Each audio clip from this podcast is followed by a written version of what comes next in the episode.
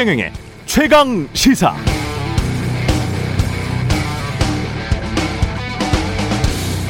네, 지난 주말 그 동영상 보셨습니까?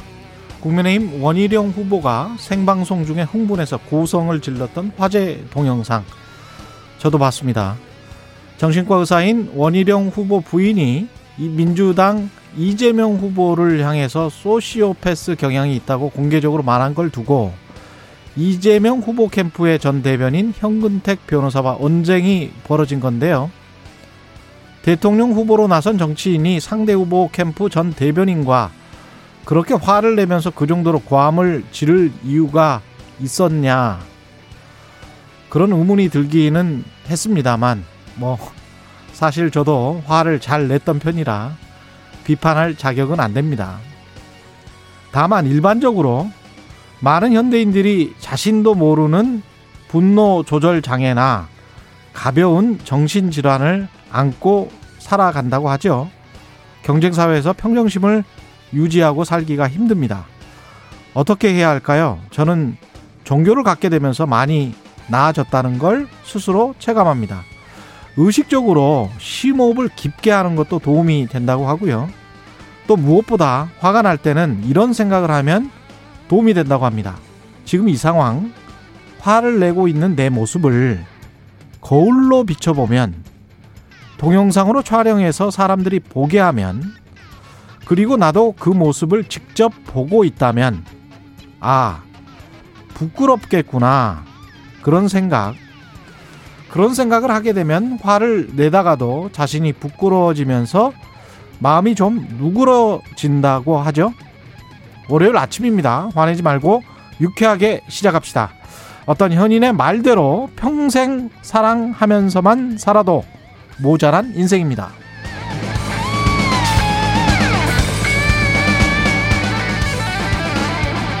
네, 안녕하십니까. 시월 이십오일 세상에 이익이 되는 방송 최경령의 최강시사 출발합니다. 저는 케이비에스 최경령 기자고요. 최경령의 최강시사 유튜브에 검색하시면 실시간 방송 보실 수 있습니다. 문자 참여는 짧은 문자 오십 원, 긴 문자 백 원이 드는 샵 구칠삼공, 무료인 콩 어플 또는 유튜브에 의견 보내주시기 바랍니다. 오늘 일 부에서는 윤석열 캠프 대외협력특보인 김경진 전 의원, 이 부에서는 최고의 정치 더불어민주당 진성준 의원, 국민의힘 성일종 의원 만납니다.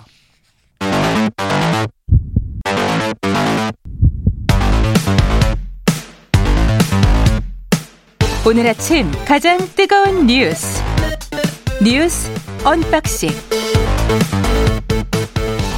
네, 뉴스 언박싱 시작합니다. 민동기 기자, 김민아 시사평론가 나왔습니다. 안녕하세요. 네, 안녕하세요. 예, 화 잘 내세요?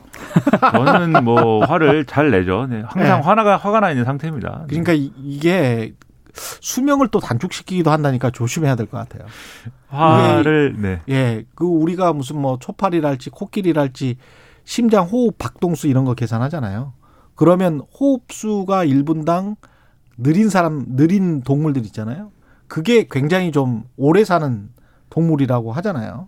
그렇습니다. 예, 그러니까 사람도 호흡수가 맥박이 빨라진다, 화를 내고 그러면 스스로 건강을 챙기는 차원에서. 아니 뭐 대선 후보도 화도 낼 수 있고요. 아, 그럼 티비 토론 하다 그럼요. 보면 뭐 격해질 수도 있는데 예. 다만 이번 대선이 음.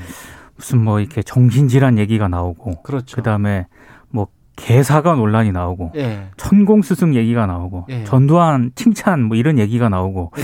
이게 지금 대선의 흐름이 음. 지금 온당하게 가고 있는지에 대해서는 정말 각 후보들이 좀 성찰을 좀 해봐야 될 것 같습니다. 그게 문제인데. 저도 이제 살면서 화를 많이 냈지만 과거에 네. 내가 화냈던 그런 장면들, 그런 것들을 다시 떠올려 보자 이렇게 생각을 하면 음. 그, 난 그때 정말 화를 잘 냈어 이렇게 생각되는 건 거의 없거든요. 왜 그랬지? 이제 그랬죠. 이런 생각을 많이 하게 되는데 네. 지금 원희룡 전 지사의 이후 상황, 음. 태도를 보면은 아, 내가 방송에 나가서 화를 낸 건 좀 무리했습니다 이렇게 얘기를 하는 게 아니에요 지금. 그런 아, 상황이 아니에요? 아니라 네, 아니에요? 그런 상황이 아니라 네. 이재명 지사에 대해서 어, 이런, 이제, 정신건강도 검증 대상인 것이다. 음. 그거에 대해서 이 전문가로서 의견을 밝히는 것은 당연하다. 뭐 이런 태도이고. 예. 지금 이제 이 정신과 의사인 그 배우자가 그런 이제 어떤 주장을 한 거에 대해서 지금 부적절하다. 네. 어떤 직업윤리상에 문제가 있다라는 지적이 많이 나오지 않습니까? 음. 전혀 아니다라는 주장을 이제 거듭하고 있거든요. 그러니까 그러다 보니까 이 화도하지만 음. 이게 일종의 전략적인 뭐 그런 고려도 있는 거 아니냐라고까지 이제 어, 해석할 수 있는 충분히 그럴 수 있습니다. 예, 그렇죠. 그런 상황인 겁니다. 심리학 공부해 보신 분들 알지만 한국 사람들의 심리적인 그 가장 그 안 좋은 거는 딸을 당하는 것, 연대에서 빠져버리는 것, 공감에서 빠져버리는 거거든요. 그러니까 한 후보를 아, 저 사람은 우리랑 다른 사람이야 라고 다르게 취급하는 게 굉장히 큰 타격이 될 수가 있고, 미국 사람이랄지 서양 사람들은 분노를 공개적으로 표출하는 거를 굉장히 또 부끄럽게 생각을 해요. 음.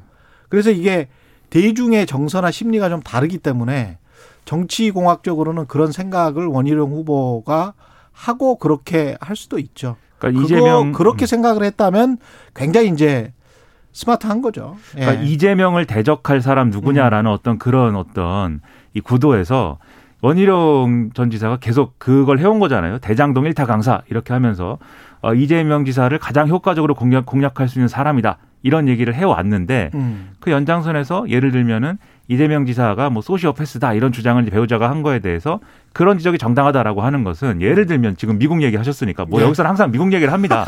미국 얘기 하셨으니까. 항상은 아니야. 항상은 아니야.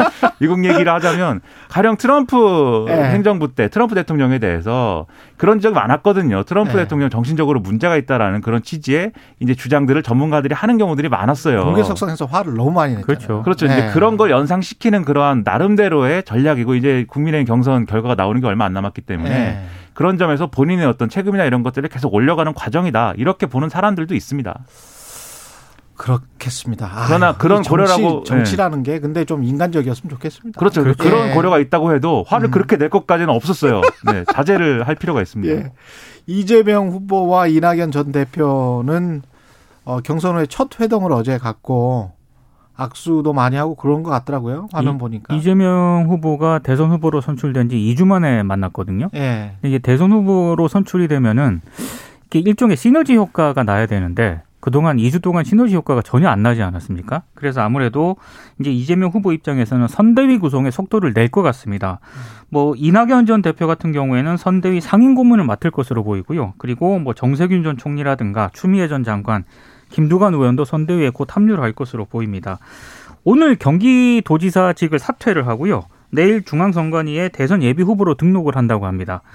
그리고 지금 문재인 대통령을 언제 만날 것인가 이것도 이제 관심 포인트인데 문재인 대통령이 이십팔 일 지 이십 정상회의 참석을 위해서 나가거든요. 외국으로. 음. 그래서 이런저런 좀 물리적인 일정을 봤을 때 이십칠 일에 만날 가능성이 굉장히 높다 이렇게 전망을 내놓고 있는데 근데 가장 큰 관건은 이재명 후보 입장에서는 화학적 결합 아니겠습니까? 근데 어제 그 회동 장소에 약간 이게 쉽지 않을 수도 있다라는 그런 또 풍경이 하나 연출되기도 했습니다. 왜냐하면 이낙연 전 대표 지지자 한 백 명 정도가 아, 이재명 후보가 딱 등장을 했을 때 뭐 원팀을 안 한다 이렇게 뭐 이런 구호도 나오기도 했고요. 아 그래요? 예. 그리고 아. 이재명 후보 쪽으로 일부 지지자들이 달려들어 가지고 막 욕설을 하기도 했거든요. 아. 그때 약간 또 이재명 후보 지지자들과 약간의 또 충돌이 있기도 했기 때문에 음. 이런 부분들에 대해서 이재명 후보가 어떻게 화학적 결합을 할 것인가 이게 또 하나의 관전 포인트가 될 것 같습니다. 많이 필요하네요. 네, 그렇죠. 네. 그 아무래도 이낙연 전 대표가 선대위에서 어떤 역할을 맡을 거냐라는 것도 사실 여러 가지 이 얘기들이 있었는데 뭐 공동 선대위원장이라든지 뭐 이런 것을 할 수 있는 거 아니냐라고 했지만 사실 상임고문 정도의 이제 위상이다라는 것은 아주 적극적으로 이제 뭐 선거의 전면에 나서는 건 또 아니지 않느냐 이런 네. 이제 해석을 이제 뒤이어서 할 수가 있는 대목이고 음. 다만 이제 이재명 지사 측에서는 그 이낙연 전 대표의 대표적인 공약이었던 신복지 이 체제와 관련돼서 그와 저, 그것을 전담하는 어떤 그런 어떤 기구나 이런 것들을 선대위에 만들겠다라고도 얘기를 하고 있는 상황입니다. 그래서 껴안으려고 하는 건데 예. 문제는 어쨌든 이런 분위기로 지금 말씀하신 대로 일부 지지자들의 이탈이나 이런 것들을 최소화하려면은 결국 정권 재창출의 명분이나 이런 것들을 강화하는 방향으로 쭉 갈 수밖에 없어요. 근데 이제 정권 재창출에 더해서 필요한 거는 그 재창출된 정권이 지금 이제 문재인 정권보다 더 나아진 정권이다라는 것을 좀 업데이트된 정권이라는 것을 유권자들에게 설득하는 과제가 남은 것인데 기존에는 이재명 지사의 그런 어떤 추진력이라든가 어떤 좀 중도에 좀 이렇게 설득력이 있게 다가가는 그러한 모습들로 좀 돌파하려고 했던 부분이 있었는데 이게 이런 원팀 논란 이런 것 그다음에 대장동 의혹 뭐 이런 부분에서 상당히 퇴색이 된 부분이 있거든요. 그렇죠. 그래서 그걸 네. 선대위 차원에서 당 차원에서 정권 차원에서 어떻게 돌파할 것이냐 지금 남은 과제다라고 볼 수가 있겠습니다. 예. 여하튼 민주당도 지금 화학적 결합이 되고 있든 안 되든 간에 결합을 시도하려고 하고 있는 것 같고, 국민의힘도 네. 김종인 전 비대위원장이 움직이고 있습니다. 어, 요즘 굉장히 많이 움직이는 것 같습니다. 예. 지난 이십이일에는 윤석열 전 총장을 만났고요. 어제는 이준석 대표를 만났거든요. 그리고 이준석 대표와 만난 뒤에 김동연 전 부총리가 주도하는 신당 발기인 대회 있지 않습니까? 아, 여기에 참, 직접 갔어요? 참석을 해서 축사를 했습니다. 어. 굉장히 보폭이 좀 넓어지고 있는 그런 상황인데, 일단 오늘 언론 보도를 종합을 하면은요, 김종인 전 위원장이 국민의힘 후보 선출 이후에 당 대선을 총괄하는 역할을 맡게 되지 않겠느냐, 언론들이 이렇게 전망을 좀 하고 있습니다. 그리고 윤 전 총장을 아무래도 김종인 전 위원장이 좀 지원을 하게 될 것이다라는 그런 전망을 내놓고 있는데, 이 이유가 몇 가지가 있는데, 지금 윤 전 총장 캠프에 뭐 함경호 상근 정무보좌역, 김병민 대변인, 이른바 그 김종인 전 라인으로, 저 위원장 라인으로 분류되는 인사들이 참여를 하고 있고요. 그리고 전두환 옹호 발언이 저 문제가 불거졌을 때 윤 전 총장이 김종인 전 위원장을 또 찾아갔거든요. 예. 이때 이런저런 또 조언을 했다고 합니다.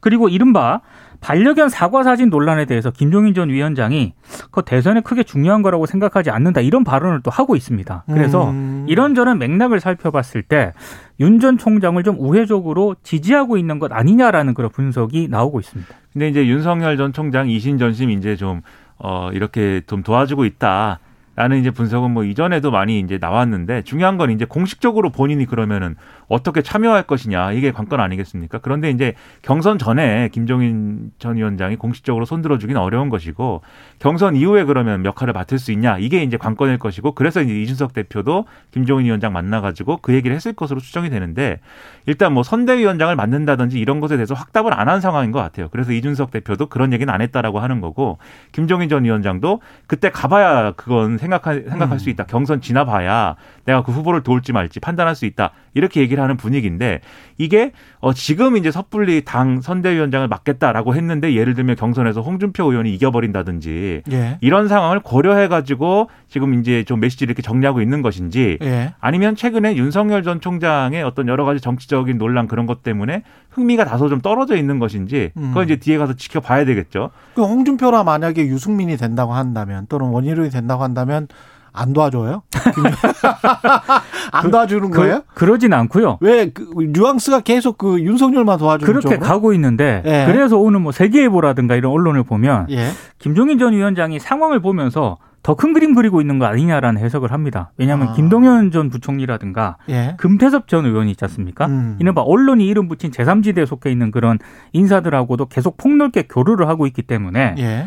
오히려 야권의 대선 승리를 위해서 더 큰 그림을 이렇게 그리고 있는 것 아니냐. 그래서 어. 십일월 오일 국민의힘 대선 후보 선출에 대해서는 명확하게 입장을 안 밝히고 약간 여지를 남겨두고 있다라는 해석을 하고 있습니다. 그러니까 그림도 그림이고요. 그럼 그림 부분이 첫 번째가 있고, 다른 후보들의 경우에는 왜 김종인 연대설이 안 나오냐면, 윤석열 전 총장은 어쨌든 정치 경험이 없고 지금 계속 여러 가지 파열음이 캠프 내에서 나고, 나고 있는데, 이런 것들이 전반적으로 정치 아마추어이기 때문이다라는 평가로 이어질 수밖에 없는 거잖아요. 예. 그래서 캠프 내에서도 우리 김종인 필요한 거 아니야? 이 얘기가 계속 나옵니다. 김종인 전 위원장 모셔왔으면 좋겠다. 이런 분위기인데, 홍준표 의원은 아니에요. 홍준표 의원은 계속해서 김종인 전 비대위원장 옛날에 비리가 있었다 뭐 이런 얘기 막 하고 예, 사이가 안 좋습니다. 뭐 이런 주장을 하지 않습니까? 그래서 김종인 전 위원장 입장에서 보면 누구를 도와주고 말고 뭐 이런 걸 떠나서 어떤 형태의 그 선거 캠페인에 내가 그것을 어떻게 주도할 것이냐가 중요한 문제거든요. 예. 그래서 그걸 같이 고려했을 때 자기가 주도할 수 있는 선거 캠페인은 윤석열 전 총장이 하는 그런 선거일 것이다라고 생각하는 부분이 분명히 있어 보입니다. 예. 국민의힘 경선에서도 여러 가지 이야기가 나왔는데, 반려견 사진 관련해서, 개와 사과의 사진 관련해서 계속 이슈가 되고 있고요. 예. 이게 이제 어디서 촬영했나를 두고 계속 주말 동안 좀 시끄러웠습니다. 그 지난주 티비 토론에서 윤석열 전 총장이 유승민 전 의원 질문에 그 어디서 찍었냐고 물었거든요. 그러니까 윤 전 총장이 집 부근 사무실에서 찍었다 이렇게 답을 했는데, 그 비슷한 시기에 윤 전 총장 캠프 대변인이 그 윤 전 총장 자택에서 찍은 거라고 일단 논평을 내는 바람에 음. 이게 엇박자가 나는 바람에 이게 주말 동안 계속 시끄러웠고요. 그리고 윤 전 총장이 또 어제 주말 주말에 사진 촬영 장소가 김건희 씨의 코바나 컨텐츠 사무실이냐 기자들이 이렇게 물으니까 그건 별로 중요한 게 아니다 이러면서 어떤 분들은 가족이 후원회장도 맡고 있는데 뭐 이렇게 얘기를 합니다. 아, 이 부분은 중요한 게 아니다. 네, 이 부분은 긍정도 부정도 안 하는 거네. 그러면. 근데 그렇게 얘기를 하면서요. 예. 어, 이른바 그 홍준표 후보를 이제 홍준표 의원을 이제 비판을 한 건데. 끌어들여. 홍준표 의원 부인이 지금 대선 예비후보 후원회를 맡고 있거든요. 음. 그러니까 나는 별로 중요한 문제가 아니라 오히려 다른 후보 부인은 좀 뭐 캠프 후원회장도 맡고 있는데 그게 더 문제가 심각한 거 아니냐라는 취지로 이제 비판을 하면서 여기에 또 홍준표 의원이 반발하고 이러면서 양쪽이 지금 굉장히 신경전이 치열합니다. 홍준표 후보의 인터뷰가 아주 재밌던데요. 계속 케이비에스는 어제부터 나가고 있는 것 같은데 네. 뭐 지각시는 소환 대기 중이라서 나오지 못하니까 그러는 거죠. 오늘 언론 뭐 보도를 보니까 예. 그 지각시란 말을 하지 않고 예. 약간 이게 마사지를 해서 표현을 했던데. 아니 그대로 인터뷰가 다 나왔어요. 네. 지금 최경영 기자와 케이비에스는 바로 네. 내보내는군요. 본인이 그렇게 말을 했는데 어떻게 해요. 솔직한 최강시사입니다. 네. 그러니까 이게 그런 거예요. 윤성, 윤석열 전 총장 얘기가 어, 그 사실 본질적으로 맞는 얘기죠. 뭐가 맞는 얘기냐면 집이냐 사무실이냐가 뭐 중요하냐. 사실 그게 뭐가 중요하겠습니까? 걔는 집에 살기도 하고 뭐 사무실에 산보를 나갈 수도 있겠죠. 걔가 이제 네. 그럴 수 있는데 누구랑 같이 갔느냐. 그렇죠. 중요한 네. 거는 그 에스엔에스 사진을 올린 책임이 음. 이 배우자에게 있는 거 아니냐라는 그렇죠. 얘기를 상대 후보들이 하고 싶어 하는 거잖아요. 네. 그거를 따지기 위해서 그 사진 어디서 찍었냐라고 물어보는 거니까 음. 윤석열 전 총장이 그거는 집이 아니었다라는 걸로 계속 배우자를 방어하기보다는 음. 그래 뭐 그게 어디서 찍었는지 무슨 상관이야라고 하면서 자꾸 내 배우자를 가지고 얘기하지만 당신은 뭐 그 뭐 잘났어 뭐 이렇게 당신은 뭐 다 잘하고 있어 이제 이렇게 역공을 펴려고 하는 거죠. 예. 이게 최근까지의 대체적인 윤석열 전 총장의 큰 두 개의 어떤 전략 대, 대체적으로 대응법 중에 하나인 것 같아요. 음. 하나는 음모나 공작이라고 하고 또 하나는 뭐 이런 식으로 프레임을 전환하려고 시도를 하고 예. 그래서 그런 전형적인 모습을 또 보여줬다는 점에서 흙탕물 경선으로 가지 않기 위한 방법이나 이런 것들은 잘 생각은 안 하는 것 같습니다. 성남도시개발공사 전 사장의 녹취록이 또 공개가 이것도 검찰발 뉴스죠. 대장동 관련된 거죠. 그러니까 일부 예. 언론이 이제 녹취록을 공개를 했는데요. 음. 그 황무성 성남도시개발공사 초대 사장 있지 않습니까? 예. 외압으로 사퇴했음을 보여주는 그런 녹취록이 공개가 됐습니다. 언론 보도를 종합을 하면 이 황 전 사장이 이천십오년 이월 육일 유한기 당시 그 성남도시개발공사 개발사업본부장하고 집무실에서 만났는데 어, 여기서 어떤 대화가 오거냐면요. 유한기 전 본부장이 황 전 사장에게 오늘 해야 한다. 오늘 아니면 사장님이나 전화 다 박살난다. 아주 꼴이 꼴이 아니다. 라면서 즉각 사직서를 쓸 것을 종용하는 그런 내용입니다. 오늘 사표 써야 된다. 그렇습니다. 예. 근데 이게 문제가 뭐냐면은 이 날짜가 문제의 그, 그, 그 화천대유 측이 설립한 그런 날짜거든요. 아. 그러니까 이런저런 상황을 고려했을 때 이천십오년 이월 육일이 네. 예. 강제적으로 이런 상황을 고려해서 좀 사직을 종용한 것 아니냐라는 그런 의혹이 제기가 되고 있는 겁니다. 최소한 호가 호의는 유동규가 한 거네요. 그러니까 이 정황을 보면 이전까지의 상황을 쭉 보면은 예. 이 일이 있는 요 요 이 당시에 이제 일어났던 일이 뭐냐면 성남도시개발공사 투자심의회에서 이제 이런 방식으로 이제 좀 이 어, 공모지침을 하기보다는 공모지침을 이제 통과시키기보다는 초과이익을 뭐 환수한다든지 이런 조항을 더해가지고 통과시켜야 된다 이런 논의를 했는데 그게 이제 그 다음에 이 성남도시개발공사 내에서는 없는 상태로 공모지침이 나간 그 상황이거든요. 그러니까 이게 이런 그림을 가지고 최근에 검찰 사례 같이 결합해서 보면 유동규 전 본부장하고 화천대유 일당들하고 처음부터 한 편이었다라는 게 지금 음. 어, 유동규 공소장에 나오는 정황이잖아요. 그렇죠. 한 편인 상황에서 이 화천대유들의 어떤 그러한 이제 그림대로 사업을 진행시켜야 되는 상황에 황무성 당시 사장은 걸림돌이 되는 역할을 계속 한 거죠. 그렇지. 그래서 황무성 사장을 압박을 해가지고 물러나게 음. 만드는 일을 유동규 씨가 이제 총대를 메고 한 것으로 보이는데 그래야 자기들 마음대로 할 수 있고. 그렇죠. 어. 문제는 뭐냐면 이 인사권 자체는 사실 성남도시개발공사 사장을 어떻게 할 것이냐. 예. 이거 자체는 사실은 성남시장하고 연결이 돼 있는 부분이 있는 거잖아요. 그렇죠. 그래서 예. 이 대목에 있어서는 당시 이재명 시장이 그러면 이 상황을 알았느냐 몰랐느냐. 그렇죠. 유동규 그렇죠. 씨한테 속았는지 아니면 같이 어떤 공감대를 음. 가지고 압박을 했는지 아니면 전혀 모르는 상황에서 음. 황무성 사장이 아 그냥 이 신상의 이유가 있나 보다 그렇죠. 하고 이걸 승인을 한 것인지 이런 예. 것들이 이 쟁점으로 계속 다뤄질 것 같습니다. 네, 여기까지 하겠습니다. 뉴스 언박싱 민동기 기자, 김민아 시사평론가였습니다. 고맙습니다. 고맙습니다. 고맙습니다. 케이비에스 일 라디오 최경영의 최강시사 듣고 계신 지금 시각은 일곱시 삼십구분입니다. 오늘 하루 이슈의 중심. 당신의 아침을 책임지는 직격 인터뷰. 여러분은 지금 케이비에스 일 라디오 최경영의 최강시사와 함께하고 계십니다.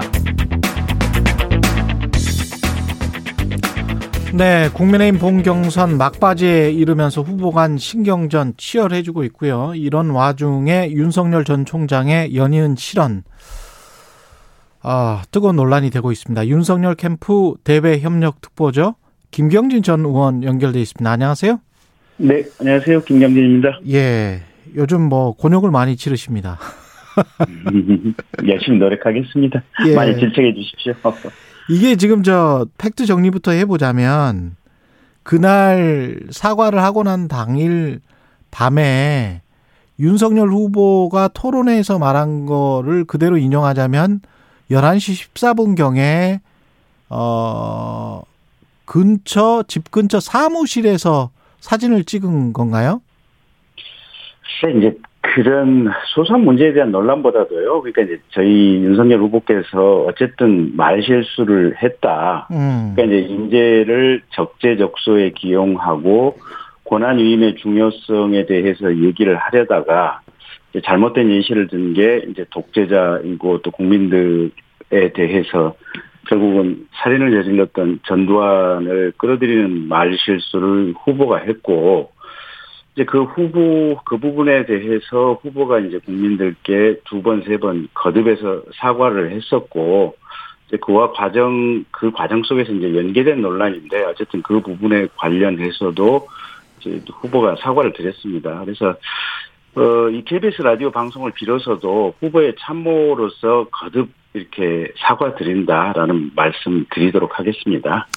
근데 이게 그 나온 그 공식 입장문이나 후보 본인의 이야기를 토대로 한다고 하더라도 가볍게 생각해서 실무자가 게재를 한 것이다라고 제가 상식적으로 믿기에는 좀 힘든 것이, 열한 시 십사 분에 반려견을 데리고, 이것도 윤석열 후보의 해명입니다. 반려견을 데리고 간 사람은 배우자고요. 그러면 배우자가 집 근처 사무실이 그 서초동 고급 주상 복합 아파트 건물 내에 있는 건지 아니면 밖에 있는 건지 잘 모르겠습니다만은, 그 말을 그대로 듣는다고 하더라도 열한 시 십사 분에 소소한 일이면, 이게 중대한 일이니까 가서 사진 촬영을 하지, 그 야밤중에 가서 사진 촬영을 합니까? 사과 같은 소품까지 준비를 해서 가족 같은 반려견을 데리고 가서. 제가 그게 상식적으로 좀 이해, 그 김경진 의원이면 김경진 의원의 배우자가 열한 시 십사 분에 집 근처 사무실에 사과까지 준비하고 가서, 사과는 누가 준비했는지는 모르겠습니다만은, 그게 가볍게 생각을 한 건가요? 아니면 이게 중대한 촬영이니까 그렇게 촬영을 한 거 아닌가요? 그 뭐라고 질문을 하셔도요. 어쨌든 우리 후보께서 이게 말씀을 하면서 이 전두환을 끌어들여서 이 예시를 드린 말씀과 관련해서는 저희들이 국민들께 죄송하다라는 말씀 드리겠고요. 어쨌든 거듭 이렇게 후보 참모 입장에서 거듭거듭 사과드리겠습니다. 왜냐하면 이게 나중에 이제 해명이 거짓말로 만약에 된다면, 그 홍준표 후보의 말대로 그거는 정치적으로 그런 문제가 있는 거기 때문에 제가 계속 질문을 드리는 거예요. 그 집인지 아니면 집 근처 사무실인지, 아니면 집 근처 사무실이 주상복합 아파트 내에 있는, 그 저도 그쪽을 한 십 년 살아봐서 잘 알거든요. 그 주상복합 아파트 내에 뭐 이 층인지 삼 층인지 있는 그쪽의 사무실인 건지, 아니면 밖에 있는 사무실인 건지, 그건 뭐 소소한 문제다라고 그렇게 말할 수 있는 건가요? 아니면 집에서 찍었다면 누가 얼마나 관여했는지도, 이건, 그리고 그걸 그걸 찍을 때 어떤 의도로 이걸 찍느냐고 실무자에게 물어보지도 않습니까? 그 거듭거듭해서 제가 다시 말씀드리는데요. 후보께서, 예, 이 인재를 적재적소에 활용하기 위한 어떤 부분에 말씀을 하시다가 이 전두환을 끌어들이는 이런 말실수를 했고, 이 큰 부분에 대해서는 후보가 이제 결국은 국민들, 특히 호남에 계신 국민들께 어떤 마음을 아프게 한 부분들이 있어서 다시 한번 사과드리겠습니다. 근데 이제 그 다음에 큰, 큰, 큰, 자, 사과 실수가 자, 그다음에 사과를 한 다음에 말이죠, 의원님. 어떤 것도 저들의 공격거리가 될 수 있다고 당원들에게 또 문자 메시지를 보냈단 말이죠. 어떤 것도 저들의 공격거리가 될 수 있다. 그 어떤 것에 만약에 이 개 사과 논란 그리고 그 앞에 전두환 옹호 발언 논란까지 다 포함이 되는 것이라면 후보자의 인식 자체가 이거는 단순한 정치 공세에 내가 당한 것이다. 이렇게 지금 속으로는 생각하고 있는 거 아닙니까? 글쎄요. 후보가 그러니까 그 대학생 시절에 형사 모의 재판을 하면서 당시 군사 쿠데타를 했던 전두환에 대해서 무기징역을 선고했고, 그래서 그것 때문에 아마 이게 국가기관에 의해서 여러 가지 핍박을 받고 도망 다녔던 그런 과거의 전력도 있고요. 또 후보께서 만약에 지금 헌법 개정 절차를 추진하게 된다면 오일팔 광주 민주화 운동과 관련된 부분을 헌법 전문의 가장 핵심되는 정신으로 집어넣도록 하겠다. 이렇게 누차 말씀하신 부분이 있기 때문에 후보가 어쨌든 며칠 전에 이제 말실수를 했고 그 점에 대해서 거듭거듭 이렇게 사과를 드리고 있고 참모인 제 입장에서도 거듭해서 사과와 반성의 말씀을 드리고 있고요. 후보의 생각이나 인식 자체는 아주 명확하다.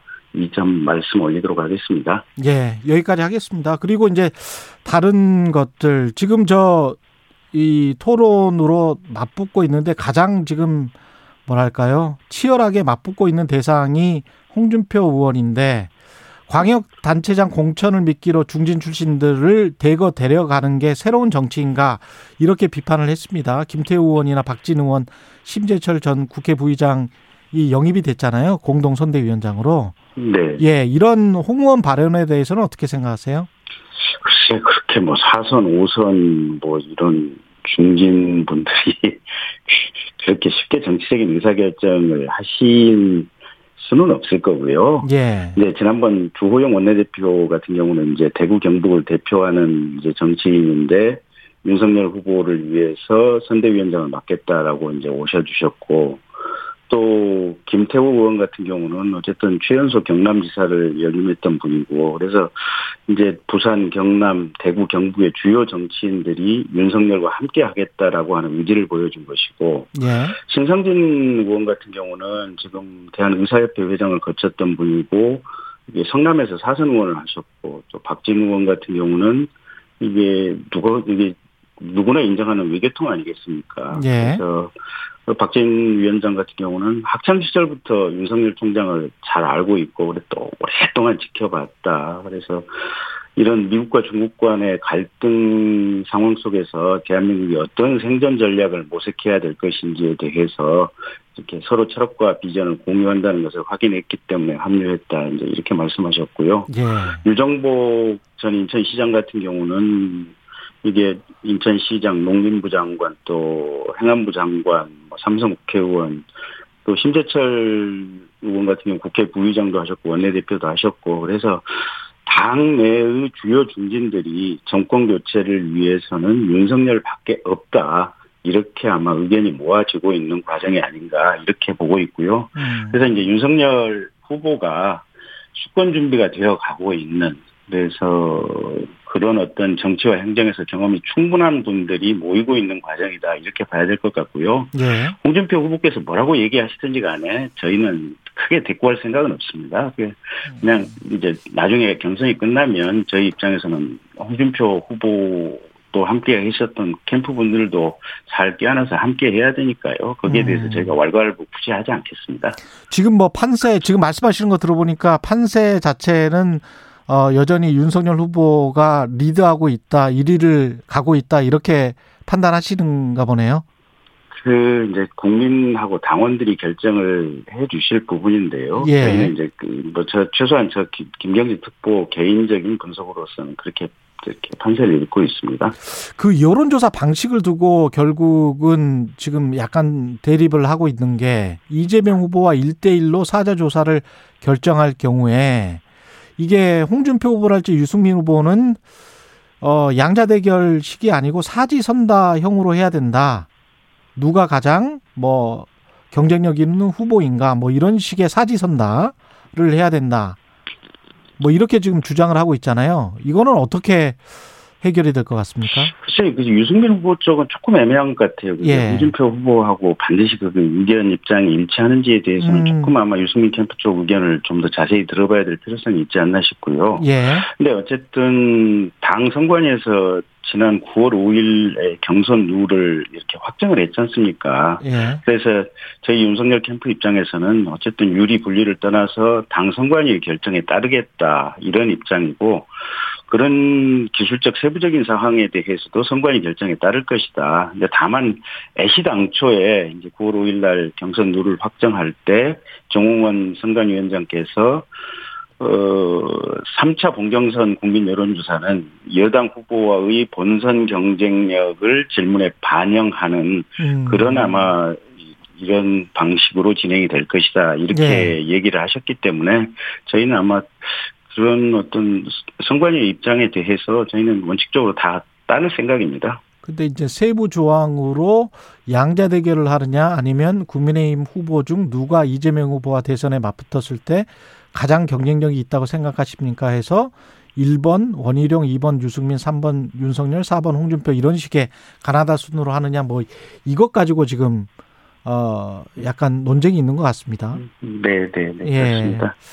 알겠습니다. 이 토론도 쭉 그 가고 있고 그다음 민주당도 비슷했습니다만 국민의힘도 뭐랄까요? 정책 토론 위주라기보다는 약간 좀 설전 소소한 것 가지고 설전이나 네. 그다음에 이제 윤석열 후보 같은 경우에 이제 그 본선 가고 난 다음에 그 리스크 문제 어떤 다른 고발사주 의혹이랄지 이런 것들 가지고 서로 간에 신경전이 많았던 것 같은데 어떻게 평가하십니까? 티비 토론 같은 거. 글쎄요. 리스크가 있다고 얘기는 하는데. 예. 그러니까 가령 이제 부인인 김건희 씨 무슨 주가 조작 문제와 관련해서도 뭐 수사만 지금 이 년째 하고 있는데 음. 아무것도 나온 게 없거든요, 보면. 예. 그리고 고발사주 의혹 문제만 해도 저희 입장에서는 아니, 공수처에서 빨리빨리 수사해서 좀 제발 진상 좀 밝혀주라. 빨리 진상을 좀 밝혀내라라고 하는 입장이고. 예. 당시 윤석열 총장 입장에서는 추미애 장관이 한 인사 때문에 대검찰청에서 완벽히 포위되어 있었고 음. 그리고 선거 이 주 전에 야당발 고발장을 그것도 수사권이 없는 대검찰청에 접수시켜서 그 수, 수사를 통해서 선거에 영향을 미치겠다. 근데 대검찰청에 접수하면 그게 어차피 중앙지검으로 이송돼야 되고 이송돼서 담당검사 지정이 되는 데만 이 주가 걸리거든요, 보면. 예. 그래서 이런 어떤 일련의 주장들이 다 말이 안 되는 소리이기 때문에 음. 윤 후보 입장에서는 이 자체가 상당히 이상하다, 이런 얘기들이. 그래서 예. 공수처에서 빨리빨리 좀 진상을 규명해라 이런 입장이기 때문에 예. 그걸 가지고 무슨 본선 리스크다라고 주장하는 아마 홍보께서 아마 그런 말씀을 하시는 것 같은데 음. 저희, 저희는 일도 신경을 안 쓰고 있습니다. 일도 신경 쓰지 않는데. 네, 예, 알겠습니다. 홍보님 네. 저희가 경선 끝나면 꽤 안 와야 되니까요. 알겠습니다. 오늘 말씀 감사하고요. 윤석열 캠프 대외협력특보 김경진 전 의원이었습니다. 고맙습니다. 네, 고맙습니다. 예, 케이비에스 일 라디오 최경영의 최강사 일 부는 여기까지입니다.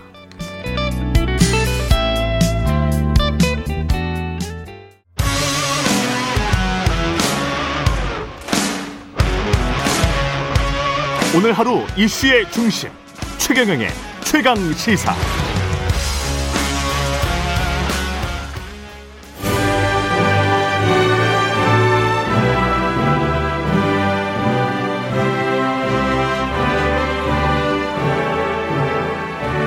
네, 전국의 가장 뜨거운 현안을 여야 의원 두 분과 이야기 나눠보는 최고의 정치. 오늘도 여야 의원 두 분 나오셨습니다. 더불어민주당 진성준, 진성준 의원님 나오셨습니다. 안녕하세요. 네, 안녕하세요. 진성준입니다. 예, 예. 국민의힘 성일종 의원님 나오셨습니다. 안녕하십니까? 네, 안녕하십니까. 성일종 의원입니다. 예. 최경룡의 최강시사 유튜브에 검색하시면 실시간 방송 보실 수 있습니다. 스마트폰 콩으로 보내시면 무료고요. 문자 참여는 짧은 문자 오십 원, 긴 문자 백 원이 드는 샵 구칠삼공 무료인 콩 어플 또는 유튜브에 의견 보내주시기 바랍니다. 지난주에 국감이 끝나긴 했는데 그 대장동 의혹과 관련해서는 국민의힘 입장에서는 여전히 계속 그 수사가 진행돼야 되고 특검을 해야 된다 이런 입장이시겠죠. 그럼요. 예. 지금 현재 해소가 안 되잖아요. 음. 또 대장동뿐만이 아니라 백현동을 비롯해서 평택까지 음. 더 큰 어, 사건들이 연이어서 터지고 있고 이거에 대해서 이재명 지사의 그 해명이 이게 명확하지를 못합니다. 음. 그리고 뭐 말싸움에서는 이재명 지사가 상당히 성과를 거뒀다 이렇게 평가도 하고 있는 것 같은데 대신 야당 의원들은 질의할 때 한계가 있거든요.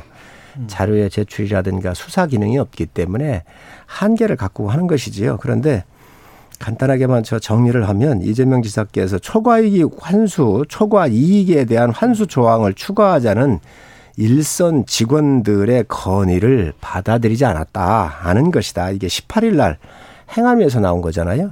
근데 이게 이제 그러면 누가 그러면 일선 건의를 받아들이지 않은 게 누구냐?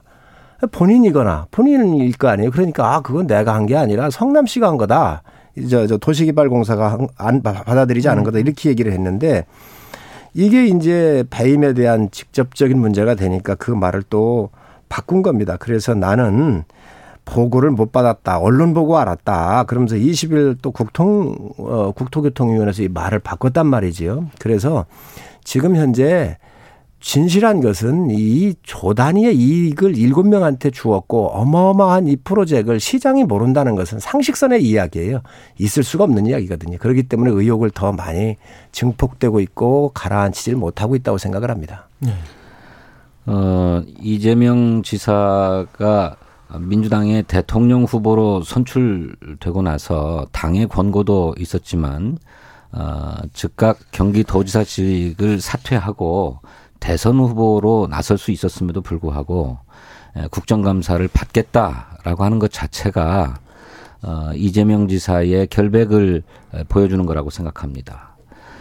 실제로 어 그래도 되는 거야? 라고 하는 생각도 있었고 또 야당에서는 국정감사를 통해서 이재명 지사의 문제를 드러내겠다라고 하는 자세로 여러 뭐 대책회의도 하면서 국정감사를 했습니다만 결과적으로 한방 없었다라고 하는 평가를 받았고 오히려 더 나아가서는 한 방이 없었을 뿐만 아니라 오히려 국민의힘이 한 방을 먹었다라고 하는 평가가 있을 정도로 어, 맹탕이었죠. 그에 비해서 어, 이재명 지사가 어, 자기에게 쏟아지는 질문에 대답하는 과정에서 어, 본인이 공공개발을 추진하고 또 한사코 민간개발을 추진하려고 하는 세력에 맞서서 민관합동개발을 관철함으로써 민간이 독식하려 했던 개발이익을 그나마 육십 퍼센트 가까이 환수할 수 있었다라고 하는 점이 국민에게 잘 전달되었고 더 나아가서는 그렇게 공공 개발이익의 공공환수를 한사코 막고 민간에게 개발이익을 다 몰아주려고 했던 것이 국민의힘 세력이 아니냐라고 하는 사실도 잘 드러내는 그런 국정감사였다고 생각합니다. 민간을 통해서 국민의힘 게이트다. 국민의힘이 이것을 다 이득을 가져가려고 했었다. 뭐 이런 얘기를 하는데 그렇기 때문에 특검을 해야 되는 겁니다. 음. 그렇게 주장을 하기 때문에. 그렇지 않습니까? 아니 왜 국민의힘 게이트라고 얘기를 하면서 정의를 하고 있잖아요. 본인이 다 밀어붙이고 있잖아요. 이재명 지사가. 그러면 더 떳떳하게 특검을 받을 정확한 아주 확실한 명분이 이재명 지사한테는 좋은 거예요. 의혹을 떨어낼 수 있는 것을 밥상에 차려졌는데 왜 그것을 밥, 밥을 안 먹겠다는 거잖아요. 그럴 거 없습니다. 국민의힘 게이트라 그러니 우리가 인정하겠다. 그럼 좋다. 받아보자 하고 우리가 나선다고 한다면 음. 이재명 지사 얼른 받아야죠. 그 받지 음. 않는 것 자체가 지금 두려운 것이다. 예. 그렇기 때문에 음. 저 실무진의 건의를 초과이익 환수를 저, 저, 이 환수해야 한다라고는 실무진의 건의를 받아들이지 않은 거라고 얘기했던 것은 정확하게 이 사건의 본질을 본인이 결제하면서 꿰뚫고 있는 겁니다. 그런데 아차한 것이죠. 국정감사에서. 그랬다가, 말씀드리지만. 그랬다가, 그랬다가 다시 아니다. 그거는 주체가 그럼 당신이냐. 그러니까 아, 그건 내가 아니고 성남도시개발공사 했다가 나는 모르는 일이다 하고 또다시 이거를 어, 국토위에서 뒤집고 그랬는데 이러한 여러 가지 일련의 상황들에 대해서 클리어를 해야 돼요. 국가 지도자이기 때문에. 그러니까 여러 차례 말씀드리지만. 이거에 대해서 본인이 그냥 받으면 되는 겁니다. 특검을 왜 안 받는지 모르겠어요.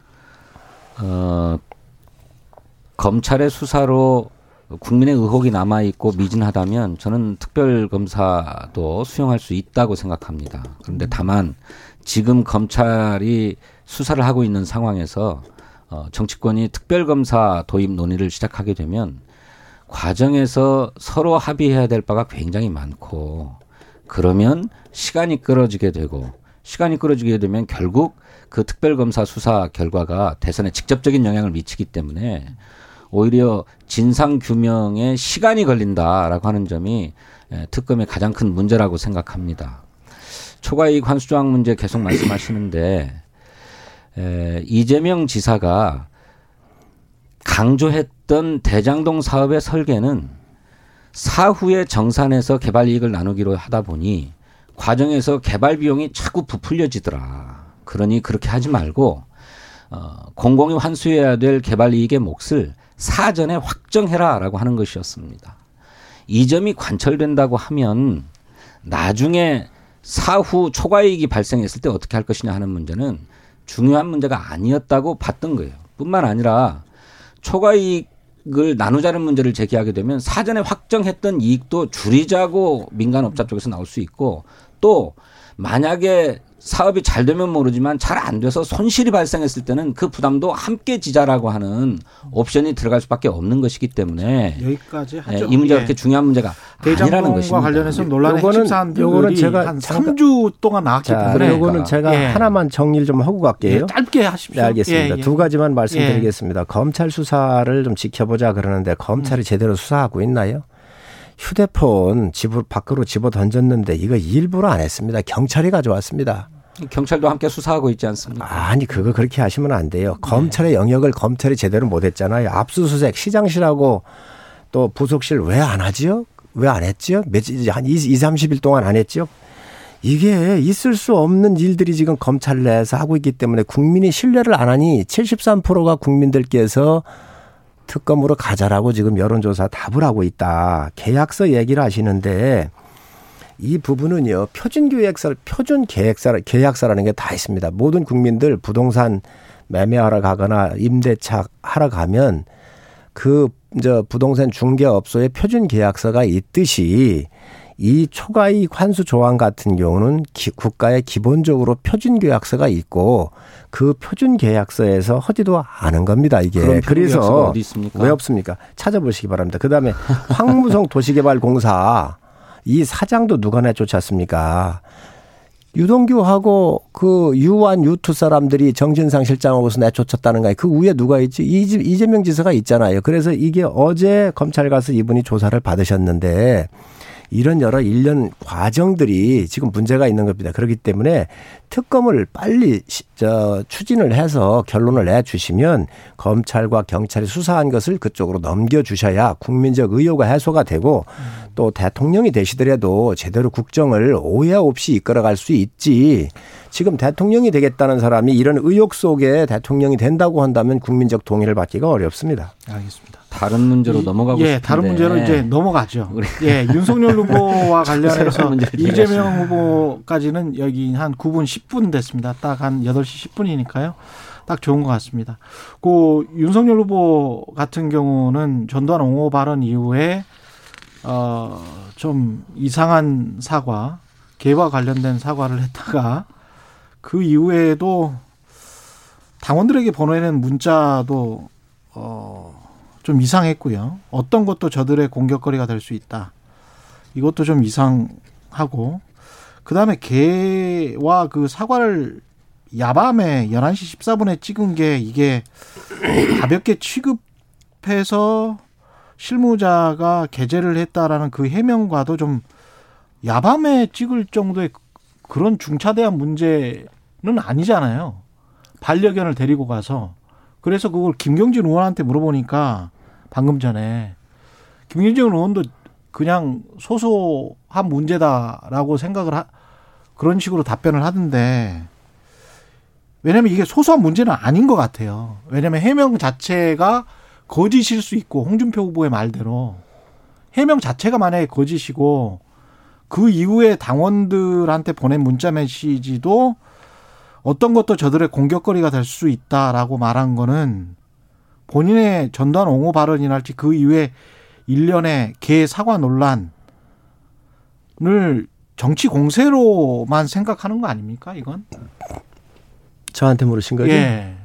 어, 저는 뭐 이 큰 틀에서 어, 보면은 윤석열 총장이 뭐 개의 사진을 찍고 지금 당원들한테 문자를 보내는데 초안을 잡아서 이렇게 하라 저렇게 하라 하지는 않았을 겁니다.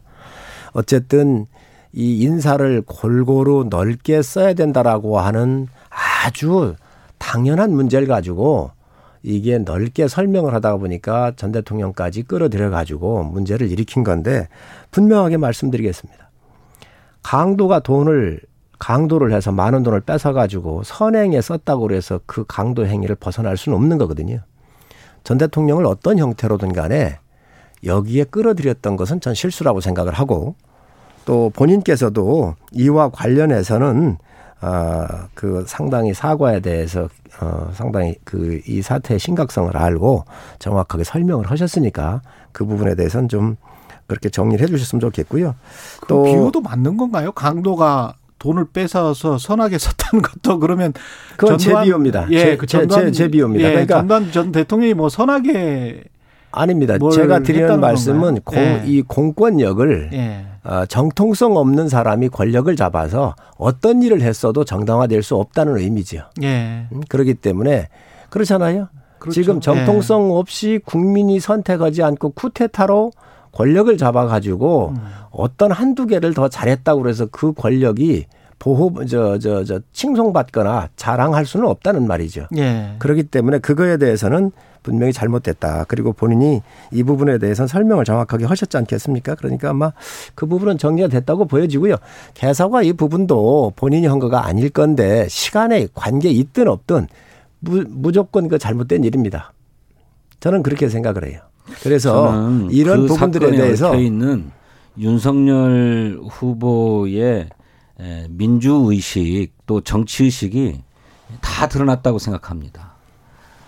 헌법 제일 조가 대한민국은 민주공화국이고 모든 권력은 국민으로부터 나온다고 되어 있는데, 그 국민을 학살하고 들어선 전두환 정권에 대해서 쿠데타와 오일팔 빼고는 다 잘했다 이렇게 얘기하는 게 말이 됩니까? 이것은 무슨 광주, 호남만의 문제가 아니고요. 국민 전체의 문제고 역사의 문제고 민주주의의 문제입니다. 또 거기에 그것을 발언을 사과하겠다고 하면서 동시에 개한테 사과를 주는 사진을 올렸어요. 사과는 개한테나 주겠다는 얘기 아닙니까? 국민을 개 돼지로 보는 것하고 뭐가 다른지 모르겠습니다. 그게 바로 윤석열 후보의 문제라는 것입니다. 설령 그것이 윤석열 후보 자신이 한 일이 아니라 한다고 해서 그것이 용서될 일입니까? 윤석열 캠프의 실무자들이 그런 일들을 벌였다면 윤석열 캠프가 온통 다 그런 생각을 가지고 있다는 것 아닙니까? 그게 어떻게 용서받을 수 있습니까? 몇 마디 말로 넘어갈 수 있는 문제가 아니고 그에 합당한 책임을 져야 된다고 생각해요. 정치의 자격이 없는 겁니다. 저는 그렇게 생각합니다. 뭐 민주당 공격할 수 있습니다. 또 뭐 이재명 지사에 대한 심각한 문제들이 조폭의 문제에서부터 대장동, 백현동에서 조폭은 수, 수없이 그 날조된 사실 아닙니까? 자, 아니 뭐 계속 나오고 있으니까 보시죠. 그것에 대해서 왜 국민의힘이 자, 사과를 하지 않는지 모르겠어요. 왜 사과를 합니까? 그 사, 나온 사실인데. 아니 그 사진이 아니, 조작된 것 아닙니까? 지금 사진뿐만이 아니라 지금 저 이재명 지사의 의전 비서도 조폭 출신이라고 하는 것에 대해서 지금 해명을 했습니까?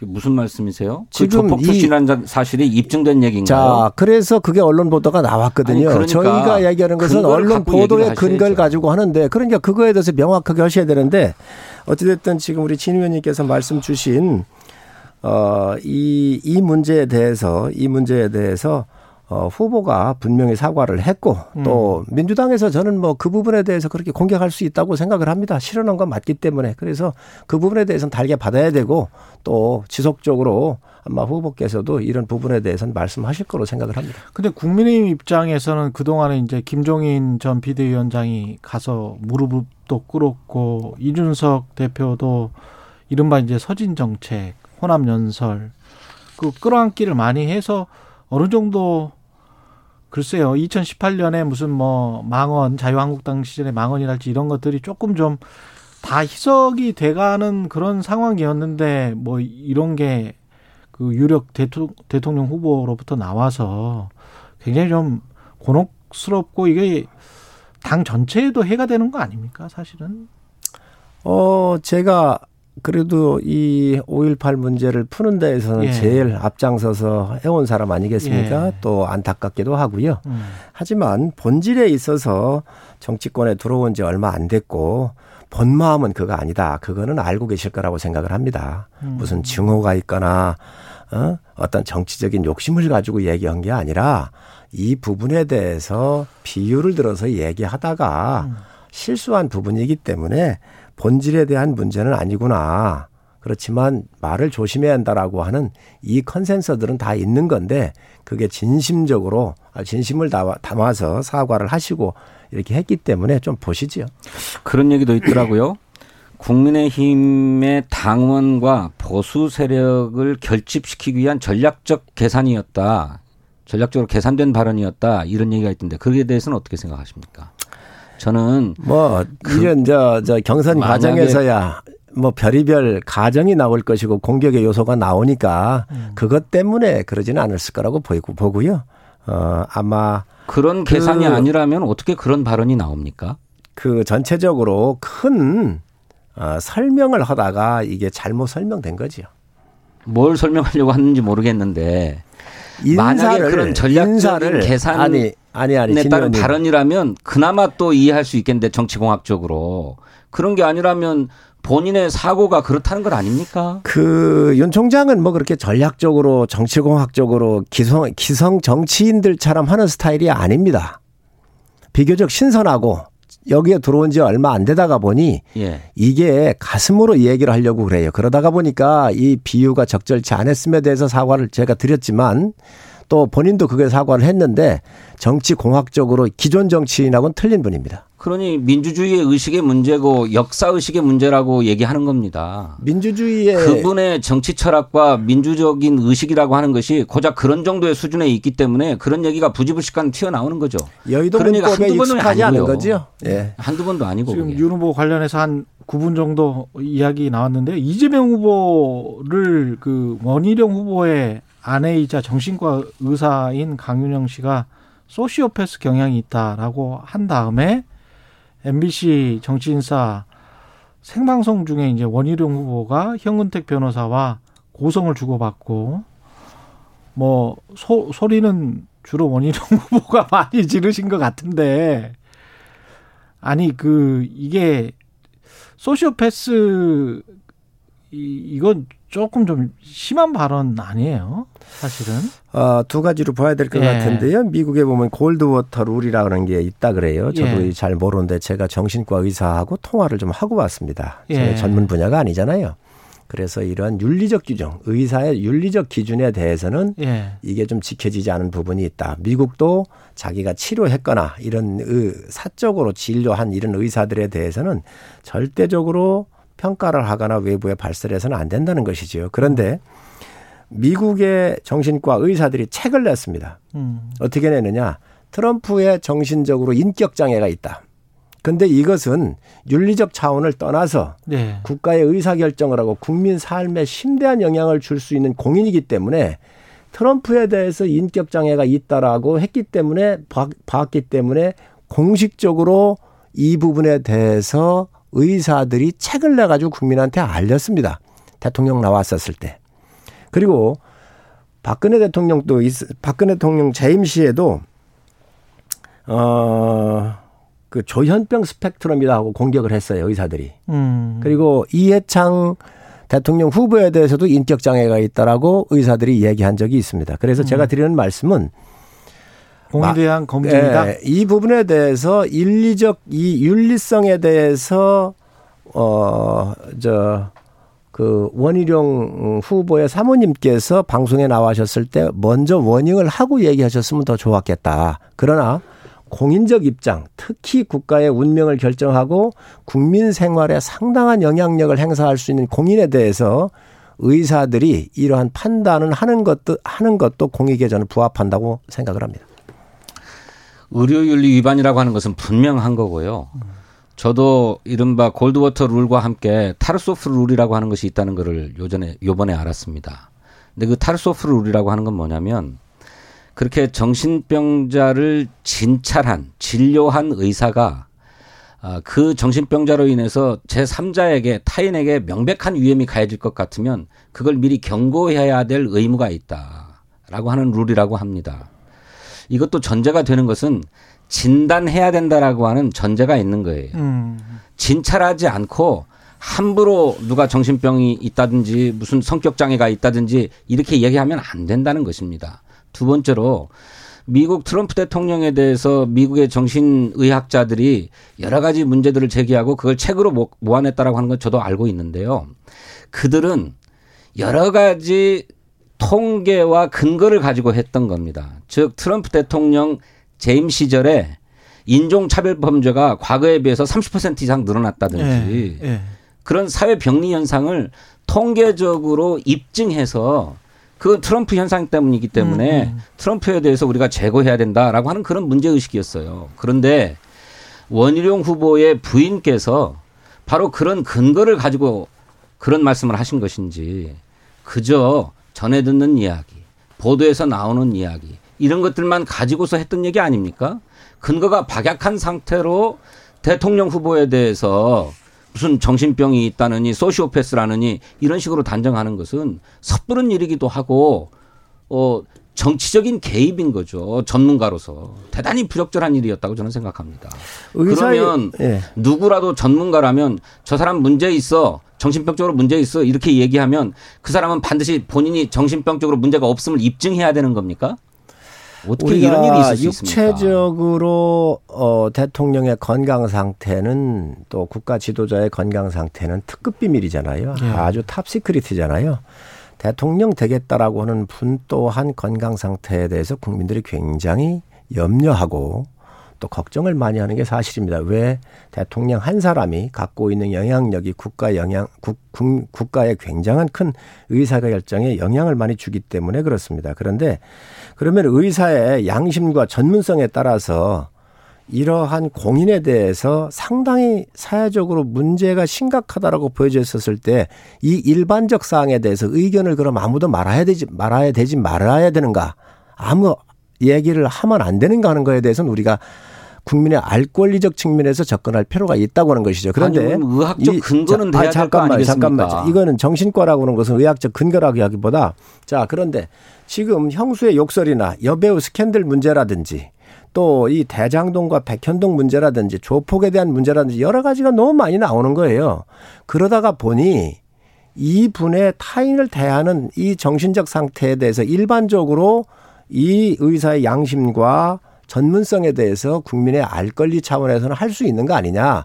예전에도 그렇게 해왔다. 아니 원희룡 후보 부인이 음. 이재명 지사를 한번 진찰을 해보기를 했습니까? 면담을 한번 해보기를 했습니까? 예? 아까 말씀하신 대로 무슨 여배우 스캔들이니 형수 욕설이니 이런 문제의 배경을 한번 들어보기나 했답니까? 그저 언론에 나오는 일방적인 얘기들만 가지고서 그렇게 진찰하고 있다는 거잖아요. 이거 어떻게 정당화될 수 있습니까? 정당화. 아무한테라도 정신병자라고 딱지 붙이면 되는 겁니까? 정당화의 문제가 아니라 그런 상황에 대해서 사회 현상이나 인물에 대한 여러 가지 언행에 대해서 판단할 수 있는 것은 의사의 전문성과 양심이 맡길 수밖에 없죠. 더구나 원희룡 후보의 부인 아닙니까? 그냥 아무 정치권에 관계가 없는 그런 의사도 아니고 아니 국민의힘의 대통령 후보가 되겠다고 하는 분의 부인 아닙니까? 예? 정치적으로 의도를 갖고 한 얘기라고 얘기가 아니라고 어떻게 단정할 수 있습니까? 아니 이게 적절합니까? 후보이기도 하지만 이분 의사입니다. 그리고 박근혜 대통령도 조현병 스펙트럼이라고 해서 의사들이 얘기했습니다. 그러면은 윤석열 후보가 아니 얘기했어. 아니 잠깐만요. 잠깐만요. 패밀리 비즈니스라고 자, 얘기했어요. 잠깐만요. 잠깐만요. 자, 그렇다고 한다면 그런 의사들도 충분히 얘기를 했고 트럼프에 대해서 충분히 얘기할 수 있는 그런 것들이 있는데 아니 왜 이 저 원희룡 후보의 부인이라고 해서 그러면 이거를 꼭 못 한다 하지 말아야 한다라고 무슨 규정이라도 아니, 있나요? 정치적 의도가 개입되어 있는 것처럼 보이지 않습니까? 정치적인 의도가 개입되어 있는지 안 돼 있는지 그렇지 않은 어떤 의사가 이재명 후보에 대해서 정신병력이 있다고 얘기했습니까? 아니, 아니 정치적인 의도를 개입했는지 안 했는지는 이 의사의 양심과 부적절하다는 거고, 자, 이 비양심적이다는 것입니다. 이 의사의 양심과 전문성에 판단하는 것이고, 정신과 의사들도 아 이재명 지사에 대해서 이 문제 있구나라고 생각하고 있는 의사들도 꽤 있습니다. 누가 어, 아, 어떤 근거로 아, 그런 말씀하세요? 제가 자 정신과 의사를 제가 어머님, 그 너무 아니, 나가시는 아니, 말씀이고요. 아니, 잠깐만요. 의료윤리 위반임을 분명하게 인정하시지 않습니까? 아니 음. 제 얘기를 좀 들으세요. 정신과 의사가 이 부분에 대해서 예. 지금 에스엔에스에 올려놓아 있습니다. 그렇기 때문에 그 의사 거를 제가 보고 왔다는 말씀을 제가 드립니다. 누군지 말씀해 주십시오. 아, 박경신 의사라고 저희 지역구에 있으시니까 그분이 올려놓으신 게 있으시면 한번 보시기 바랍니다. 그렇습니다. 의원님하고 예. 아주 친하신 분인 모양이네요. 예, 예 알겠습니다. 의원님 그게 의료윤리 예. 위반임은 인정하시잖아요. 그렇기 네? 때문에 의료윤리에 대한 문제가 의료 있기 때문에 위반이고. 이 말씀을 하시기 전에 윤리적인 문제에서 얘기를 하고 네. 이 안을 이런 얘기를 했으면 더 좋았겠다. 어떤 의사가 그래서 제일 먼저 얘기 드린 거예요. 진찰도 안 해보고 정신병자라고 단정할 수 있습니까? 알겠습니다. 그게 합당한 얘기입니까? 아니 합당하고 안 하고를 떠나서 이분의 언행에 대해서 의사가 의견을 낸 거라니까요. 그래서 아니요. 그거는 국민의 알 권리에 대해서 부인이요. 자, 그래서 하시죠. 이 부분에 대해서 낼 수도 있는 거지 뭘 그러십니까? 삼십 초씩만 제가 좀 여쭤볼 꼭 여쭤봐야 될 게 있는데 민주당에게는 그거 여쭤보고 싶어요. 이낙연 후보와 지금 화학적 결합이 되는 겁니까? 짧게라도. 그러면요 그렇게 될 것입니다. 예.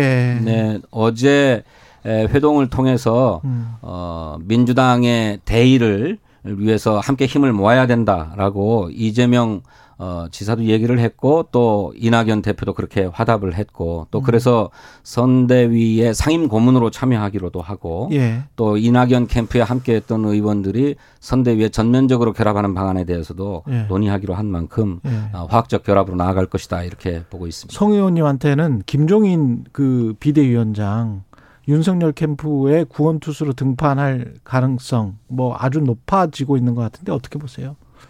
지금 캠프의 예. 구원투수로. 아니 이제 뭐 확정이 된다면. 확정이 된다면요. 예. 아, 우리 김종인 비대위원장님은 음.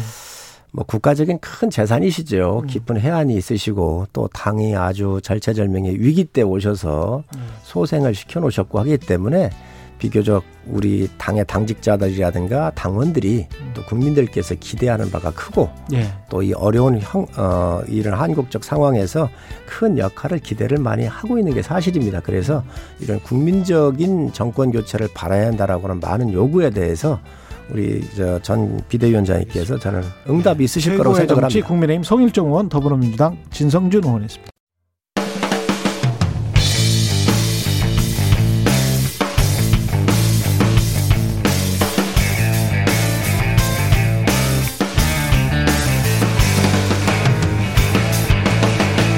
최경영의 최강 시사.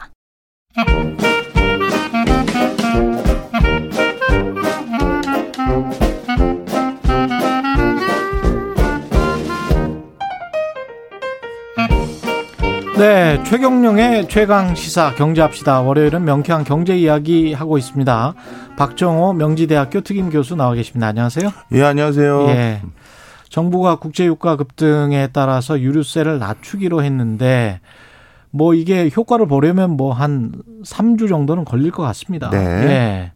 어떻게 보세요? 이게 의미가 있습니까? 예, 지금 뭐 급한 불 끄는 데는 어 당연히 의미가 있어 보입니다. 예. 어 유류세를 어느 어느 정도 낮춘 것이냐 이제 제가 좀 계산을 해봤는데요. 우리가 통상적으로 차량에 예. 연료를 가득 채우려면 한 육십 리터, 육십 리터 정도 예. 어, 주유를 해야 됩니다. 예. 근데 현재 이제 주유소에서 이미 리터당 한 천팔백 원, 음. 어 비싼 데는 이천이백 원도 받는데요. 그 고급 휘발유 아니에요? 고급 휘발유는 아니고 예. 뭐 특정 동네, 특정 동네 네, 그렇게 아유. 있더라고요. 자, 그래서 이렇게 리터당 천팔백 원을 기준으로 육십 리터를 가득 채우면 십만 팔천 원 정도 내야 되거든요. 와. 그런데 지금 현행, 지금 시행 예정인 예. 유류세 십오 퍼센트 인하를 예정한다라고 하면 십만 원만 내면 되니까 한 팔천 원 정도 저작되는 건데요. 팔천 원. 예. 예. 아, 그럼 뭐 이게 아유 뭐 이게 큰 거냐라고 생각하시는 분들도 계실지 모르겠습니다만 이 유류세라는 건 단순히 우리 기름 저 자동차에 기름 넣는 것뿐만 아니라 아니라 음. 산업 전반에 미치는 파급 효과가 크기 때문에 아, 그렇군요. 네, 저는 의미 있는 수준이다 이렇게 생각이 듭니다. 그럼 뭐 생산량이랄지 소비랄지 이런 것들도 더 늘어날 수도 있겠네요. 아니면 최소한 유지는 된다든가. 네, 그렇죠. 네. 네. 뭐 기름 때문에 왔다 갔다 하기 힘들어하는 영업사원들한테는 굉장히 좀 도움이 될 것 같은데 물가에는 어느 정도 영향을 줄까요? 예. 특히 이제 그 올 상반기에도 예. 물가가 지금 고공행진이었는데 이제 하반기에도 더 큰 영향을 미칠 거로 보여지고 있지 않습니까? 예. 그리고 내년 상반기까지예요. 그래서 제가 한번 좀 통계를 돌려봤습니다. 올 상반기하고 삼, 사 분기까지 우리나라 물가 성장률을 높였던데 부문별로 어디가 얼마만큼 기여했는지를 좀 조사를 아, 해봤거든요. 예. 그런데 정확히 한 삼분의 일씩이라고 보시면 될 것 같은데요. 음. 어, 우리가 물가 목표 이 퍼센트를 훨씬 초과해서 삼 퍼센트대 수준을 계속 유지하고 있는 이 유, 어, 요인이 첫 번째는 농축수산물이 한 삼십삼 퍼센트 아, 기여하고 있고 예. 공업 제품이 한 삼십삼 퍼센트 기여하고 있고 서비스 부분에 또 요금 인상이 삼십삼 퍼센트 정도 기여합니다. 예. 요걸 좀 어떤 식으로 받아들여야 되는지 좀 설명을 드리면요. 일단 농축수산물 같은 경우는 이전 연도를 한번 비교해 보면 오히려 저기 소비자 물가 상승률이 마이너스였던 시기도 있어요. 오. 대표적으로 이천십구 년 즉 코로나십구 터지기 전이죠. 예. 이천십구 년 유월 달부터 어, 십일월 달까지는 소비자 물가지수 상승에서 마이너스 부분에 차지했었고요. 아, 그렇군요. 예, 네. 그 전인 이천십팔 년도 이월 달도 그랬었고 음. 이천십팔 년도 유월 달도 그랬었습니다. 예. 그러니 통상적으로 물가 상승에 가장 큰 기여도가 없었던 소, 어, 농축수산물이 일단 이렇게 가장 큰 상승 요인을 유발했던 거는 예. 많은 분들이 어, 잘 모르시는 경우가 죄송합니다. 예. 많은 분들이 잘 모르시는 경우가 있는데 농사는 누가 짓느냐 하면요. 음. 외국인 계절 근로자들이 짓거든요. 아. 예. 그러네요. 그렇죠. 예. 예. 시골에 있으신 우리 어르신들이 짓는 것도 있지만 음. 그분들의 손발이 되어주는 것들은 외국인 계절 근로자들입니다. 그분들이 코로나 때문에 못 왔구나. 그렇죠. 그래서 농산물의 작황 규모를 줄이거나 아예 수확을 포기한 일부 농가도 있거든요. 음. 그러다 보니까 가격이 이렇게 급등하게 된 것이고 예. 농산물 같은 경우는 단기간에 갑자기 추가적인 공급이 안 되잖아요. 그렇죠. 그러다 보니 지속적으로 어, 이천이십 년 유월부터 어, 바로 직전까지 음. 지속적으로 물가 상승 압박 요인으로 작용하고 있고요. 예. 그다음 두 번째 또 다른 삼분의 일의 기여도를 보이고 있는 공업, 공업 제품을 제품. 설명을 드리면 사실 공업 제품 같은 경우는 어 쉽게 얘기해서 우리 뭐 노트북, 백색 가전 이런 부분인데요. 이 부분은 우리 그 보복 소비와 그거와 함께 또 한 가지는 코로나십구로 집에서 체류하는 시간이 늘다 보니까 이 기회에 가전제품 좀 바꿔보자라는 수요 증가와 함께 예. 반도체 등 기본적인 그 물건을 만드는 데 필요한 부품이 부족하다 보니까 공급은 모자르고 수요는 늘어나다 보니 최근 가장 급등한 부분이 또 공업 제품이라고 보여집니다. 예. 서비스업은요?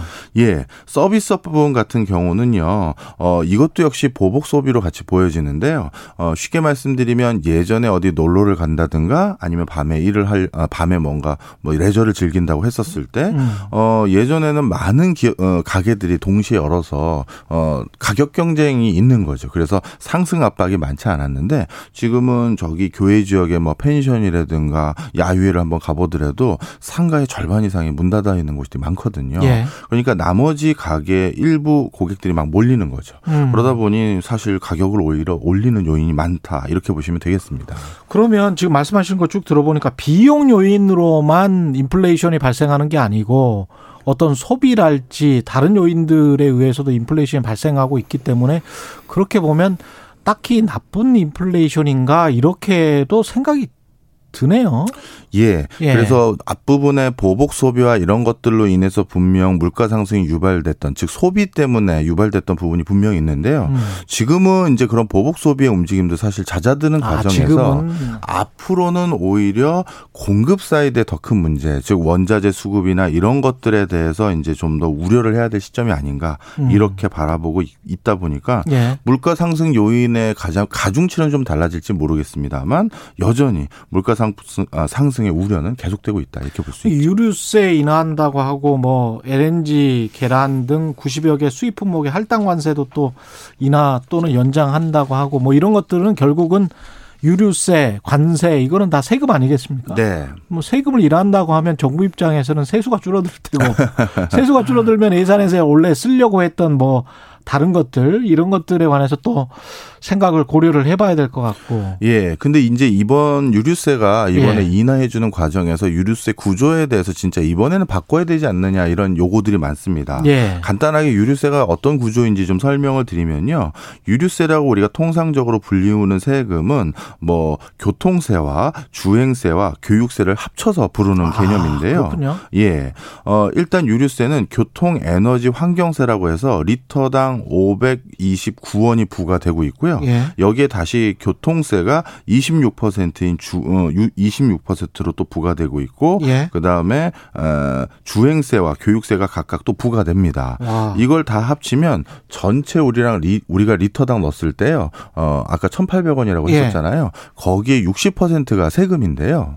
아. 자.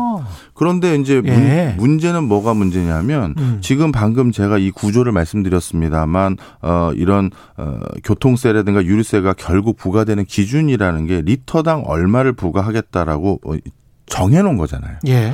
그러니까 국제 유가가 올라갔다 떨어졌다라는 것을 그때그때 반영하지 못합니다. 이 세금 구조는. 그래, 그, 그렇겠습니다. 예. 예. 예. 그래서 이번에 특히 물가 상승 압박을 조금이라도 좀 완화해주기 위해서 어떻게 보면 정유업계에다가 뭐 그 높은 가격을 부과하지 마라라고 음. 한 게 아니라 세금을 조정할 수밖에 없었던 이유는 일단 기름값에서 세금이 거의 절대적인 비중을 차지하는 것도 있었고요. 예. 그다음에 또 한 가지 요인은 작년에 우리나라 나라를 대표하는 정유사들이 음. 조 단위의 적자를 적자였죠. 봤었어요. 예. 그런데 예. 드디어 이제 올해 이제 어떻게 보면 영업 영업이익이 흑자로 돌아선 상황인데 음. 지금 영업이 흑자라고 했던 걸 바탕으로 너희 이득 보니 금액 낮춰라 이렇게 얘기할 수는, 수는 없거든요. 예. 바로 그런 이유로 세금만 이제 조정을 한 건데요. 음. 그래서 지금 일각에서는 앞으로도 내년 내후년 지속적으로 원자재 원유를 포함해서 음. 이런 불균형이 계속 보이고 불확실성이 높아지는 과정에서 예. 실제 유가의 흐름을 반영할 수 있도록 그냥 유류세를 좀 개편해보자 이런 얘기도 많이 있습니다. 유류세를 개편한다면 어떻게? 어, 유가가 연동으로? 오르면 그렇죠. 유가가 오르면 같이 오르고 유가가 네. 낮아지면 같이 낮아지고. 근데 대신 오를 때 같이 완벽하게 똑같은 비율로 오르면 안 되니 네. 몇 퍼센트 이상 상승했을 때는 좀 덜 오르고 음. 낮아졌을 때는 그동안 어, 어떻게 보면 정유업계가 부담된 것을 그때 좀 벌충하기 위해서 오히려 네. 비율이 늘르는 이런 제도를 제, 제안하시는 분들도 계세요. 네. 정유사들도 자신들의 이해관계에 따라서 이거 찬성할 수도 있고 반대할 수도 그럼요. 있고 그런 그렇겠습니다. 예. 이럴 때 유가 급등할 때 사실은 정유사들은 또 왕창 돈 벌 수 있거든요. 그렇죠. 예. 그리고 이제 급락했을 때는 지난해처럼 굉장히 안 좋을 수가 있고 적자가 날 수가 있고 그렇기 때문에 이 경제 성장률 같은 경우는 우리가 올해 한 사 퍼센트 이상은 될 것 같습니까? 어떻습니까? 어, 마지막에 여러 기관들에서 발표한 게 사 퍼센트는 예. 찍을 것으로 보여지고 있습니다. 예. 하지만 어, 이렇게 물가 상승 압박이 높아질 경우에는 어, 이것마저도 쉬운 게 아니지 않겠느냐라는 우려들을 분명히 하고 있는 상황이고요. 음. 지금 중국이나 미국 등 줄줄이 어, 인플레이션 요인으로 인해서 경기 둔화를 반영해서 예. 어, 최종적으로 이천이십일 년 경제 성장률 수치를 어, 소폭이든 뭐 나름대로 하방으로 다시 재조정하고 있는 상황입니다. 경제 성장률만 우리가 뭐 볼 수는 없으니까요. 그렇기는 한데 이게 그 전반적으로 인플레이션이 되고 지금 상황에서 그때 이야기를 했던 지난주 이야기했나요? 지지난주 이야기했나요? 그 스태그플레이션에 대한 네. 우려. 네. 이거는 조금 좀 너무 성급했던 거라고 생각이 되죠. 지금 상황에서. 네. 예. 국제적으로 스태그플레이션에 대한 우려 소리는 이제 점점 잦아들고는 있습니다. 음. 어, 하지만 어, 연준분을 비롯해서 월드뱅크 오늘은 뭐 사실 경제 전문가는 아니지만 어, 잭도시라는 트, 어, 트위터 씨이오마저도 예. 어, 이제는 그냥 인플레이션이 아니라 하이퍼 인플레이션에 준하는 수준까지 우리가 좀 고민을 해야 되는 게 아니냐라는 우려들을 음. 대거 하고 있는 상황입니다. 어, 특히 제일 저희가 예측하지 못했다는 건요. 예. 이 물류를 담당하고 있었던 그렇죠. 많은 인력들. 예. 어, 미국으로 따지면 트럭 운전하시는 분들. 음. 어, 그다음에 어, 저, 항만 노동자. 그렇죠. 노동자. 예. 예, 이런 분들이 사회적 거리 두기를 완화했음에도 불구하고 돌아오지 않는다는 게 저희가 음. 예측한 것과 완전히 달랐던 부분이에요. 그러니까 그렇게 생각, 그, 그, 거기는 미국 같은 경우는 돈을 너무 많이 줘서 그런 거 아닌가요? 그렇죠. 어, 저도 사실은. 얼마 전에 예. 모 대학에 특강 갔다가 거기 음. 미국에서 상당 기간 교수를 하다가 오신 분하고 얘기를 나눠봤어요. 예. 그랬더니 미국의 트럭 하시, 운전하시는 분들 같은 경우는 어, 본인이 미국의 대학 교수로 재직하고 있었을 때 자신의 월급보다 더 많이 받는 경우가 많다라고 하셨습니다. 예. 그 얘기는 무슨 얘기냐. 굳이 사회적 그 거리두기 과정에서 음. 재난지원금을 나눠, 나눠줬고 음. 그 효과는 이미 끝날 것 같은데 왜 안 돌아오느냐라고 예. 했었을 때 이미 그분들도 적지 않은 연봉을 받았던 사람으로서 모아놓은 것들이 꽤 많이 있거든요. 그렇죠.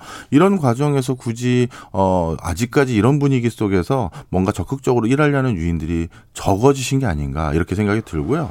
더 우려되는 거는요. 음. 이 트럭 운전을 하시거나 기능공으로서 여름 뭐, 뭐, 뭐죠? 수도관이라든가 이런 걸 관리하는 이런 많은 분들의 나이가 장년층인 경우가 많아요. 아. 그런데 이분들이 완전히 만약에 어, 가치 판단이 바뀌었다. 예를 들어서 예. 내가 뭐 노후까지 뭐 풍성하게 보내기 위해서 적극적으로 경제 활동을 하겠다가 아니라 영원히 안 돌아올 수 있겠군요. 그렇죠. 예, 그동안 모아놓은 걸로 예. 나는 아끼고 절약하면서 정말 소확행하겠다. 흔히 말해서 어. 그런 형태로 돌아오면 야, 이게 또, 또 다른 고민이에요. 인건비 상승이 엄청 되겠습니다. 그렇게 네. 되면. 그리고 기업 물, 입장에서. 네. 그리고 물류라는 것들이 이런 어떻게 보면 숙련공들이 돌아오지 않으면 음. 그리고 숙련된 유통을 담당해 주신 분들이 안 돌아온다면 상당 부분 그 동맥경화 같은 일이 생기거든요. 그렇게 되면 이게 지속, 어, 지속될 가능성이 높아지고요. 또 하나 더 큰 문제는 음. 이분들은 굉장한 그래도 소득을 보이는 그렇죠. 소비의 주체였습니다. 예. 경기가 살아나기 위해서는 누군가가 왕성한 소비를 해줘야 되고 그것을 예측해서 투자가 이루어지고 그것 때문에 다시 고용이 일어나는 것인데 만약에 이렇게 견실한 소비 활동의 주체들이 이제는 그냥 나는 집에서 그냥 뭐 크게 액티비티 있게 활동하지 않으면서 나는 근검 절약하면서 남은 여생을 보내겠다라는 그런 주의가 더 많아진다면 그렇죠. 어 그러면 이 코로나십구를 극복하기 위한 소비 동력을 어디서 찾아야 될지 좀 고민이 됩니다. 야, 코로나십구가 가져온 게 굉장히 많네요. 네. 생각을 해보니까 그게 다 전 세계 선진국들 우리나라를 포함해서 사실은 우리는 오십 년 그 한국전쟁이고 전후 사십오 년 전후 세대들이 굉장히 인구가 많았단 말이죠. 네, 맞습니다. 전 세계 선진국들이 다. 예. 그 사람들의 어떤 은퇴 나이와 맞물리고 있네요. 네. 또 중요한 예. 말씀해 주셨어요. 예. 우리가 이 차 세계대전 이후 경제를 빨리 부흥시킬 수 있었던 것은 음. 베이비부머뿐만 아니라 전후 피해를 복구하려는 어떤 투자들이 있었고요. 그렇습니다. 그리고 예. 이천 년대 이후에 우리가 경기가 주춤했었을 때 그걸 빨리 회복할 수 있었던 건 중국이라는 어떻게 보면 한 사십여 개 국가들이 합친 곳이 개발하겠다라고 하다 보니까 소비 투자가 왕성했거든요. 그런데 지금은 글로벌리 브라질, 중국, 인도네시아 시아 등 어느 나라도 그런 새로운 성장의 원동력으로 우리에게 전 세계 경제를 활성화시킬 곳이 안 보여요. 게다가 중국도 늙어가고 있고. 그렇죠. 예, 이게 큰, 큰 문제입니다. 음. 예, 세계를 이렇게 좀 큰 눈으로 살펴보시면 훨씬 더 잘 보일 것 같습니다. 예, 지금까지 최경영의 최강시사 경제합시다. 박정호 명지대학교 특임 교수였습니다. 고맙습니다. 감사합니다. 케이비에스 일 라디오 최경영의 최강시사 듣고 계신 지금 시각은 여덟 시 사십오 분입니다.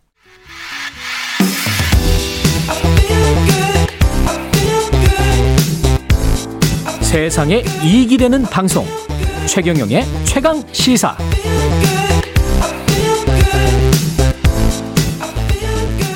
네, 시월 이십오일 오늘이 독도의 날입니다. 독도의 날을 맞아서 기업들 독도 기념하면서 할인 이벤트도 하고 지자체나 공공기관에서 진행하는 행사도 많다고 하는데요. 독도의 날을 맞아서 일본의 독도 영유권 주장과 한일 관계 되짚어보는 시간 마련했습니다. 세종대학교 독도종합연구소 소장 맡고 계시는 호사카 유지 교수님입니다. 안녕하세요. 예, 안녕하십니까. 예, 세종대학에는 독도종합연구소가 있군요. 네네. 예, 거기 소장 맡고 계십니다, 지금. 예, 이 관련해서 계속 연구를 하고 계셨던 거죠? 네네. 천구백구십팔 년부터 제가 독도 연구를 본격적으로 시작을 했고요. 아, 그렇군요. 예. 네. 세종대 독도 종합연구소는 이천칠, 이천구 년부터 어, 현재까지 제가 소장을 맡고 있습니다. 예. 네, 현재는 뭐 독도의 현황 그리고 일본 측에서 계속 도발해오는 논리가 있습니다. 예. 그것을 그 반박하는 연구를 수행하고 있습니다. 교수님 언제부터 이렇게 독도에 관심 갖게 되셨어요? 네, 첫 번째는 천구백구십오 년에 그 어떤 대학에서 어, 강의를 했는데요. 예. 어, 그러나 그 학생들이 독도가 어느 나라의 영토라고 생각하느냐 갑자기 물어봤어요. 예. 어, 그때 그 연구를 해서 이야기를 하겠다라고 하면서 또 우리 가족 그 특히 이 와이프가 연구를 해라. 그런 게 있었어. 아. 현재까지 이, 특히 구십팔 년부터 본격적으로 하기 시작했습니다. 배우자는 한국분이시고. 아, 네네. 예, 원래부터. 그리고 호사카 유진희 교수님도 한, 한국으로 지금 아, 극적. 네, 예. 극적을 완전히 그 어, 한국으로 옮겼고요. 예, 저도 그렇게 한국 알고 사람입니다. 있고요. 네네. 예, 예. 그 일본 사회에서는 독도는 이게 어떤 의미인가요? 아, 예, 그, 사실, 대부분의 일본 사람들은 독도에 대해서, 어, 많이 관심을 갖고 있는 것은 아닙니다. 아, 관심이 없군요. 예. 네네. 예, 그, 일기예보에도 한국에서는 독도가 항상 나오지만, 음. 일본에서는 일기예보를 매일 하지만 독도 이야기는 전혀 나오지는 않고요. 아, 그렇군요. 예. 네네. 그, 막, 일본의 우파들의 전염물이라고 할 수가 있는데요. 아, 예. 어, 학교에서도, 어, 교과서에는 독도 문제가 있지만, 음. 어, 선생님들은 그, 한국의 입시안도 있기 때문에, 에, 일반적으로 가르치지는 않고 있는 상황입니다. 그렇군요. 예, 우리나라만큼 이렇게 열띤 이, 이 어떤 관심을 보이고 있지는 않고, 교수님 같은 경우는 독도는 뭐 많이 가셔 가보셨다며요? 일반 사람들은 평생 한 번 가보기도 힘든데. 아, 예. 예. 저도 아주 많다라기보다요. 예, 몇 번이나 가보셨어요? 여덟 번 정도입니다. 여덟 번. 여덟 번이면 진짜 많죠, 독도. 아, 네. 울릉도에 예. 가서 독도, 예. 막 독도에 가기 위해서 울릉도에 갔을 때는 한 번도 빠짐없이 독도 가를 수가 있었고요. 예. 운이 아주 좋았습니다. 운이 굉장히 좋으셨네. 독도가 네. 왜 이렇게 중요하고 뭐가 가장 큰 매력이라고 생각을 하세요? 아, 예, 역시 그, 어, 뭐 독도는 그 어, 먼저 옛날에부터는 그 전략적 요충지다. 음. 이게 가장 중요합니다. 일본도 어, 로이드 전쟁을 위해서 독도를 당시 편입했다. 아. 이런 사실이 있고요. 로일 전쟁을 어, 위해서? 네, 로이드 전쟁을 하기 위해서 사실 독도 앞바다에서 러시아의 바르티크 함대하고 일본이 싸웠습니다. 아, 그때 예. 독도를 동해서 감시를 한 거죠. 음. 네네, 그런 게 있어서 현재도 어, 지정학적으로 보면 그 일본 쪽에서 어, 한반도로 올라오를 때에 요충지가 되어 있는 게 독도이고요. 예. 그리고 물론 그 한류하고 난류가 만나기 때문에 음. 거기에 상당히 많은 그 물고기들이 있는 곳이고요. 예. 어, 그리고 해저 차원도 어, 메탄 하이드레이드를 중심으로 여러 가지 존재하는 그러한 가치가 있는 섬인 거죠. 그렇군요. 근데 이 우리는 독도의 날이 있습니다만은 일본 시네마 현, 현 자체에서 이천오 년부터 이월 이십이일이 다케시마의 날이다. 그래서 이제 네네. 독도를 지칭해서 다케시마의 날 이렇게 지정을 해서 기념식을 열잖아요. 네. 이 부분은 왜 이월 이십이일입니까? 그리고 어, 그거는 천구백오 년 이월 이십이일에 예. 그 사람들의 말로는 시마네 현의 오키섬의 독도를 편입했다. 아. 아, 이것입니다. 예. 그래서 이천오 년에 그 백 년이 되기 때문에 예. 더 이상 한국 쪽의 영유권을 용납하지 않겠다라는 그, 그 사람들의 결의로 어, 이제 그 이천오 년부터 다케시마의 날을 제정하여서 어, 그 사람들은 나름대로 기억하자 이런 식으로 하고 있는 거죠. 시마네 현에서. 예. 네네, 맞습니다. 중앙정부라고 할 수 있는 이제 일본 자민당도 이번 달 삼십일일 열리는 중의원 선거 앞두고 독도가 일본 땅이라고 홍보를 더욱 강화하겠다. 이게 공약이었나 봅니다. 예, 맞습니다. 특히 그 자민당의 전체 결정자를요, 예. 어, 전전 회장이라고 하는데 음. 에, 이번에 그 자민당 전체 선거에 출마해서 유명해진 다카이치 사나에라는 그 여성 정치인이 예, 그렇게 전전 회장이 됐고요. 예. 어, 이 여성이 상당한 극우파여서 어, 문제가 사실 큽니다. 음. 앞으로도 계속 독도 영유권을 강하게 에, 자민당 쪽에서는 주장해 나갈 것으로 그렇게 우려가 됩니다. 그럼 우리 국민들이나 시민사회에서는 어떻게 해야 이게 세계에 홍보할 수 있는 우리 땅이다 이게 가장 효과적인 네. 방법은 뭐라고 생각하세요? 어, 아무래도 평화의 섬이라는 점을 계속 그 홍보해야 한다고 어, 생각을 하고요. 평화의 섬이다. 어, 예. 예, 예. 그래서 그 역사적으로는 평화의 섬이 아니었기 때문에 아까 음. 말씀드린 그 로일 전쟁이라든가 이런 부분에서 그러니까 평화의 섬으로 만들어야 된다라는 것이 그 하나의 포인트라고 아, 생각하고요. 예. 그리고 일본의 주장이 역시 억지라는 부분도 어, 논리적으로는 홍보해 나가야 합니다. 음. 어, 상당히 논리적인 대응이 중요하고요. 예. 어, 그, 또 하나는 역시, 마, 지금 육 개월에 한 번 정도 그, 어, 한국군이 그 독도 수호 훈련을 하고 있기는 하지 않습니까? 예. 이런 것도 역시 계속 그, 추진해 나가야 한다. 그렇게 생각합니다. 근데 정부는 이미 우리 땅이고, 뭐, 이렇게 돼 있는데 이걸 다시 뭐 국제 문제로 제기하고 이거는 이제 어떻게 보면 일본의 페이스 이게 따라가는 것 아닌가 그런 생각도 들고요. 정부는 어떻게 대응을 해야 됩니까?